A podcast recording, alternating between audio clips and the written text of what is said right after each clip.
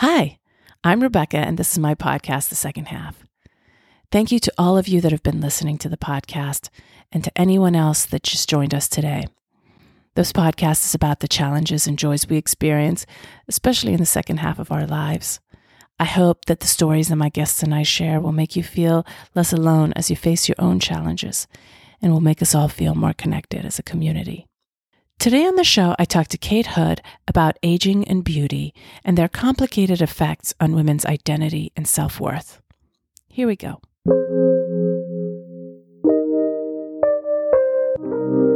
Hi, Kate. Thanks for joining me today. Thanks for having me.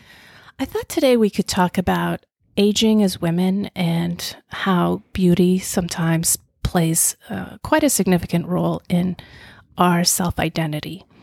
You shared a story with me recently that I thought was really interesting. Could you tell us about that? Sure. About 10 years ago, I was 39, and I was at a conference for blogging. I was doing a lot of blogging at the time. And one of the events at this conference entailed people getting up and reading personal essays. And it was very well attended. It was always really fun, and there were a lot of great stories. You could at least relate to some, if not all. And there was one that just really stuck with me.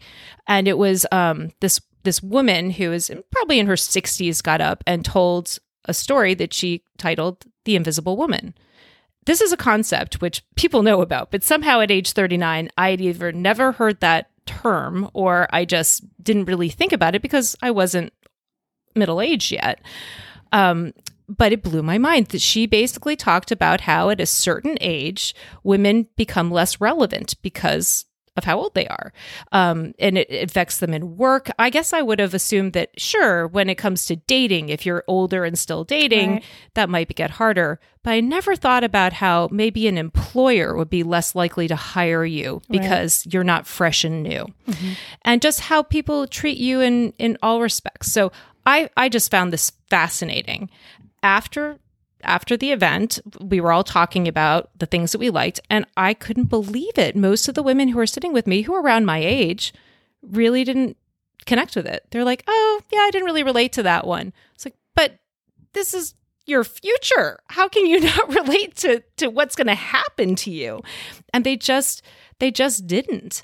And because in that moment, it wasn't relevant to them. And I thought, okay, so are we only living in the moment? Because I'm certainly thinking ahead a little bit here.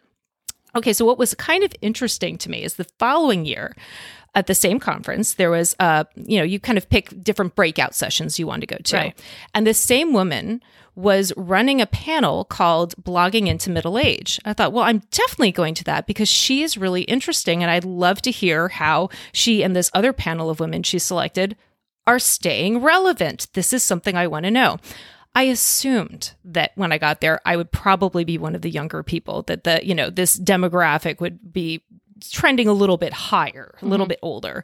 But I just couldn't believe it. First of all, I was definitely the only person my age there. Everybody was older than me. And it was pretty sparsely attended. For a panel of 5 people, it wasn't like there was nobody in the room, but there weren't that many people there. Right. And meanwhile, down the hall, the how to take the perfect Instagram photo has like standing room only. And right, people are like on tiptoe trying to see over each other's heads to find out how to take a picture. Right. And I just thought, I can't understand why this is almost like this unique opportunity to hear a real story and important voices that have something to teach. Right. And it's not interesting. Right. When you told me that story, it made me think of this woman. I was with a group of people when I was in my 30s, late 30s, and we were all talking really honestly about what we were most scared of. And I had 2 young kids, so I think I said something about, dying and not being able to see my kids grow. And people said different things. And there was one woman, I always think about her, and she is beautiful. I mean, gorgeous woman. And she had 2 kids also. And she said, I'm afraid of losing my looks. I'm afraid of getting older and losing my looks. And she was just being honest.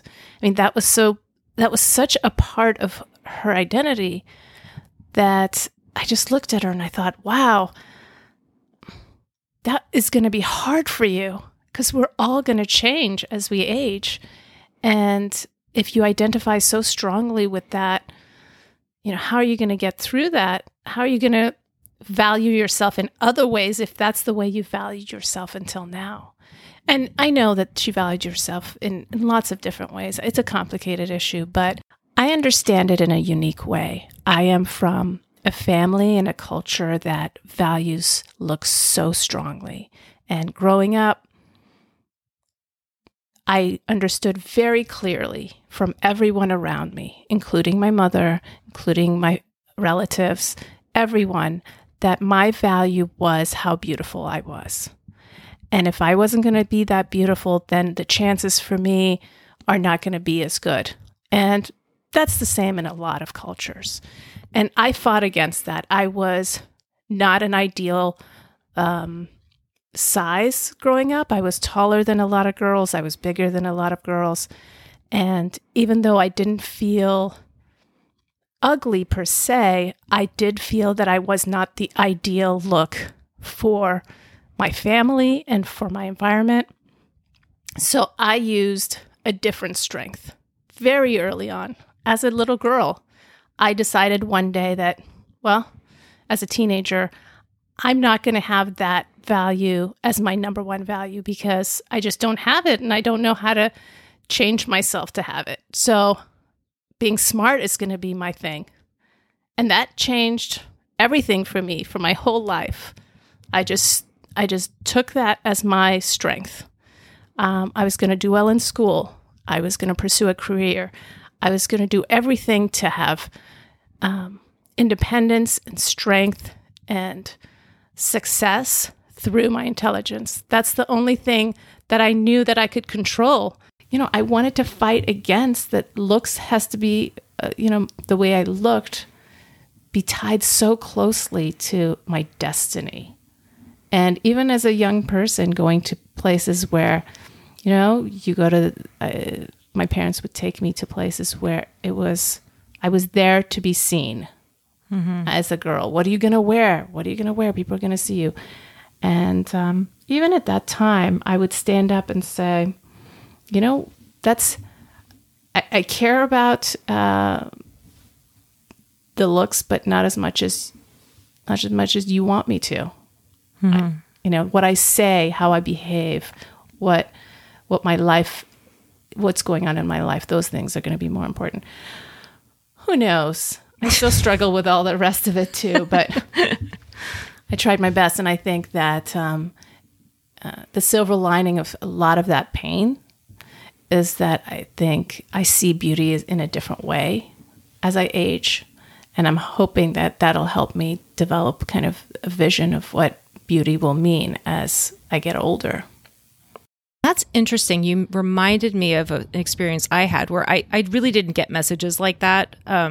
That wasn't an issue for me. I didn't come from a family that said, that really, not that they didn't care about their looks, but it was a little more like, we care about style, right. Having that. So looks were important, but more like how you dress, how you carry yourself, being an interesting person. So looks weren't so important, but come on. I mean, they just are in our society, period. Right. And you start learning that early.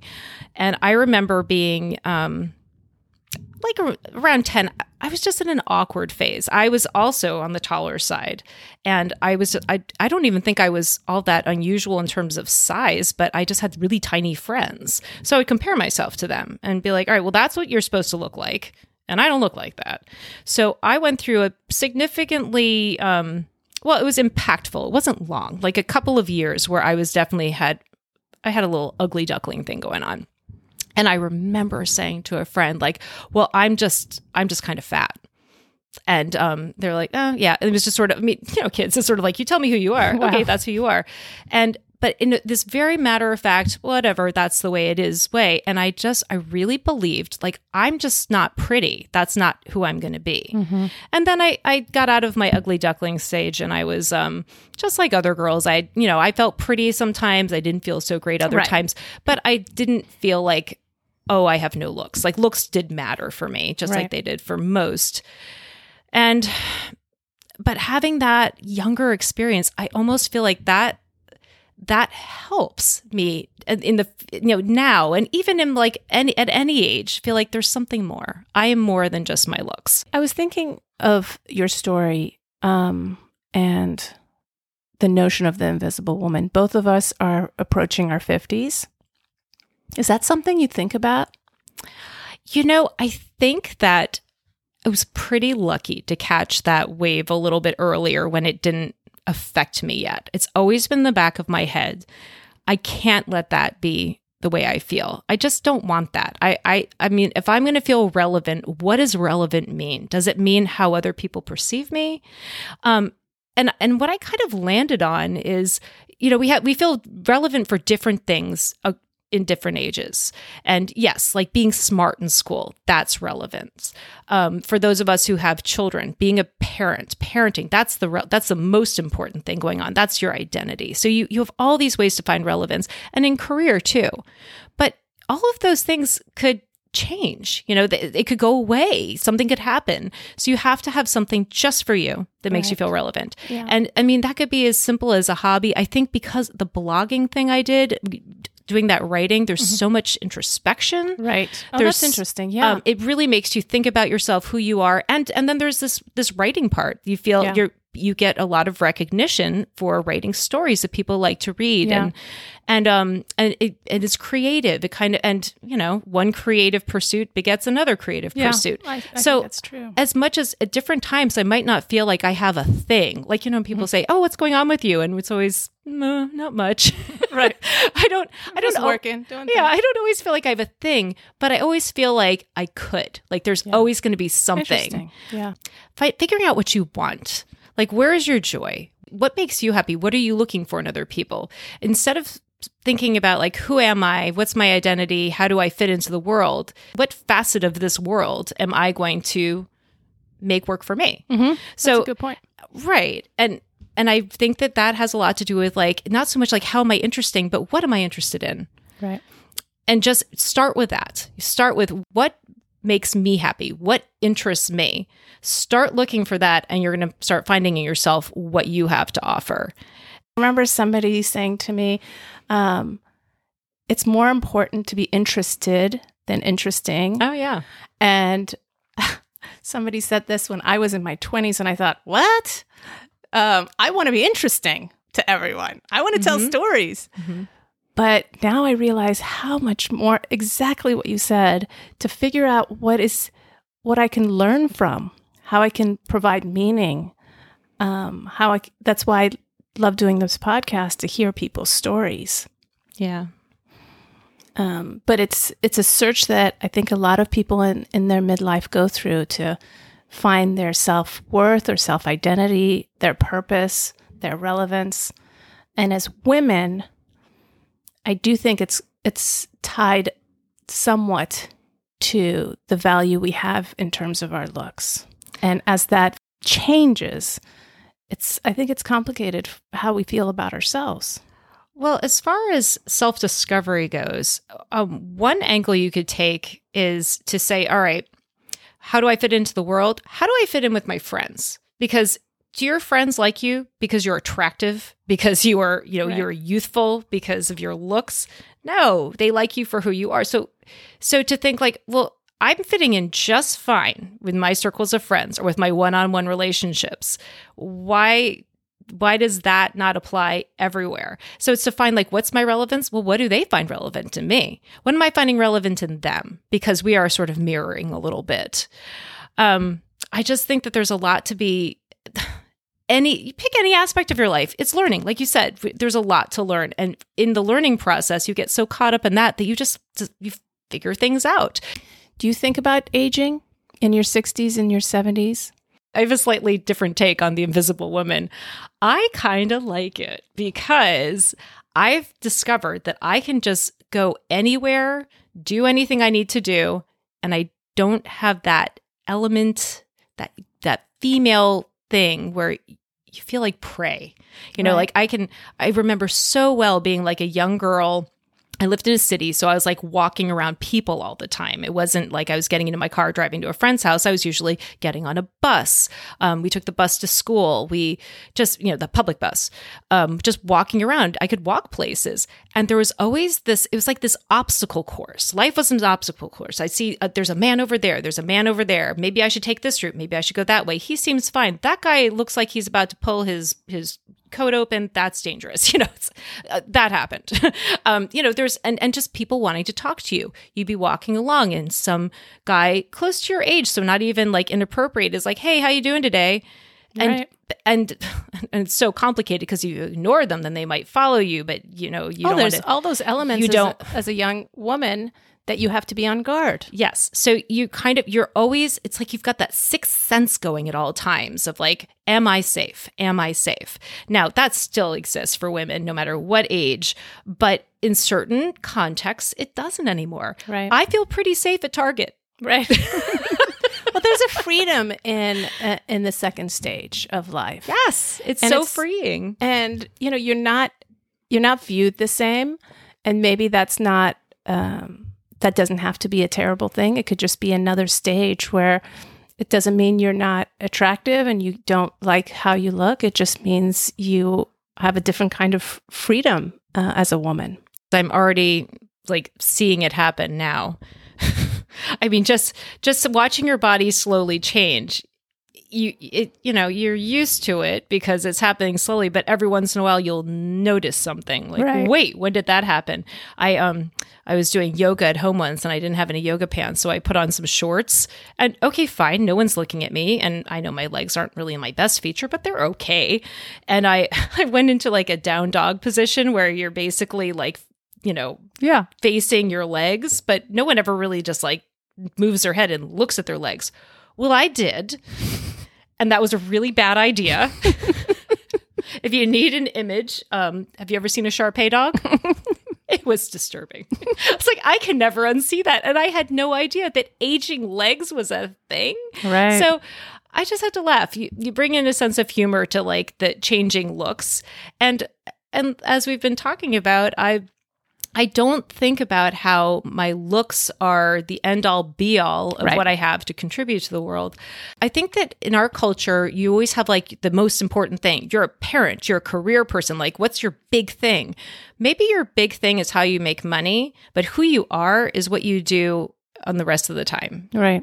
And so for somebody... it's like they could never, ever read my... I do not write poetry, but as an example, like I could write poetry and no one ever reads it, but that can be enough for me. That's my identity. That's how I'm expressing myself. And that's how I feel. That's how I see myself in the world. And people don't need to actually see what I'm doing to get that sense. Yeah. But the yoga story made me think of something. Our bodies are going to age. And especially as women, as we can see in Hollywood, we can see in all industries, women that age are treated very differently than men that age in terms of desirability, marketability.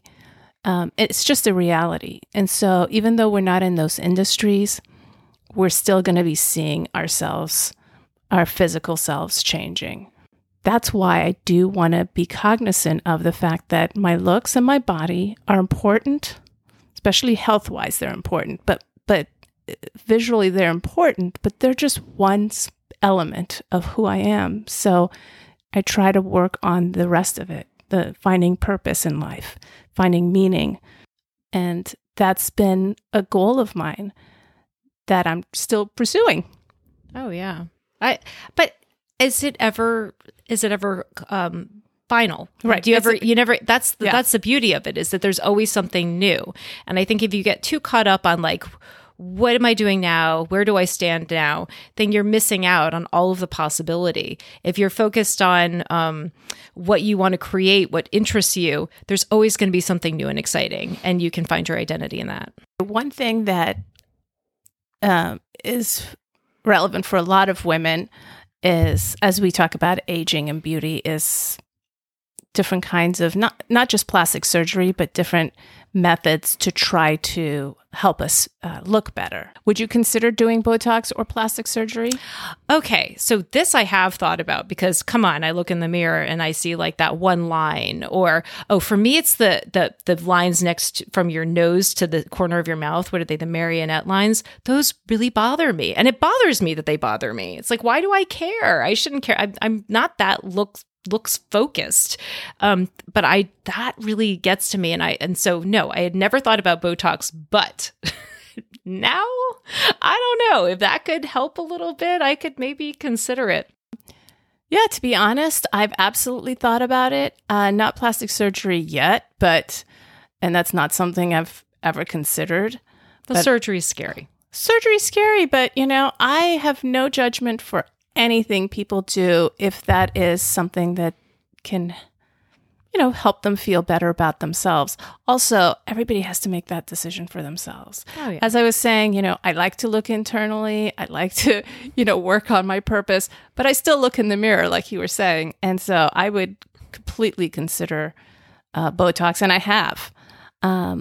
If you look at I look at my dad, who I love, and I see between his eyebrows is a very deep mountainous cavern.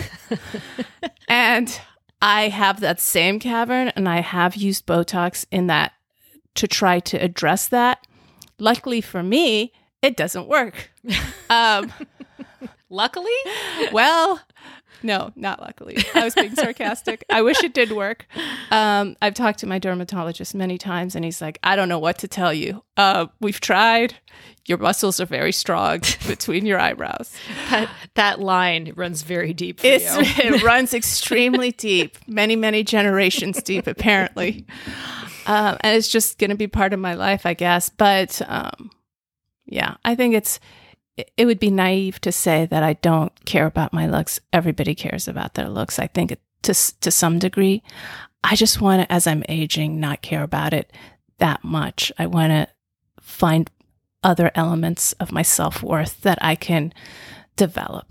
And I think that's just the key for us as we age, right? Well, Kate, thank you so much for joining me today. Oh, thanks for having me. That was fun. Yeah. Okay. Bye. Bye. Hi, thanks for listening to the show. If you liked it, please subscribe to the podcast and rate it and leave a review. See you next week on The Second Half.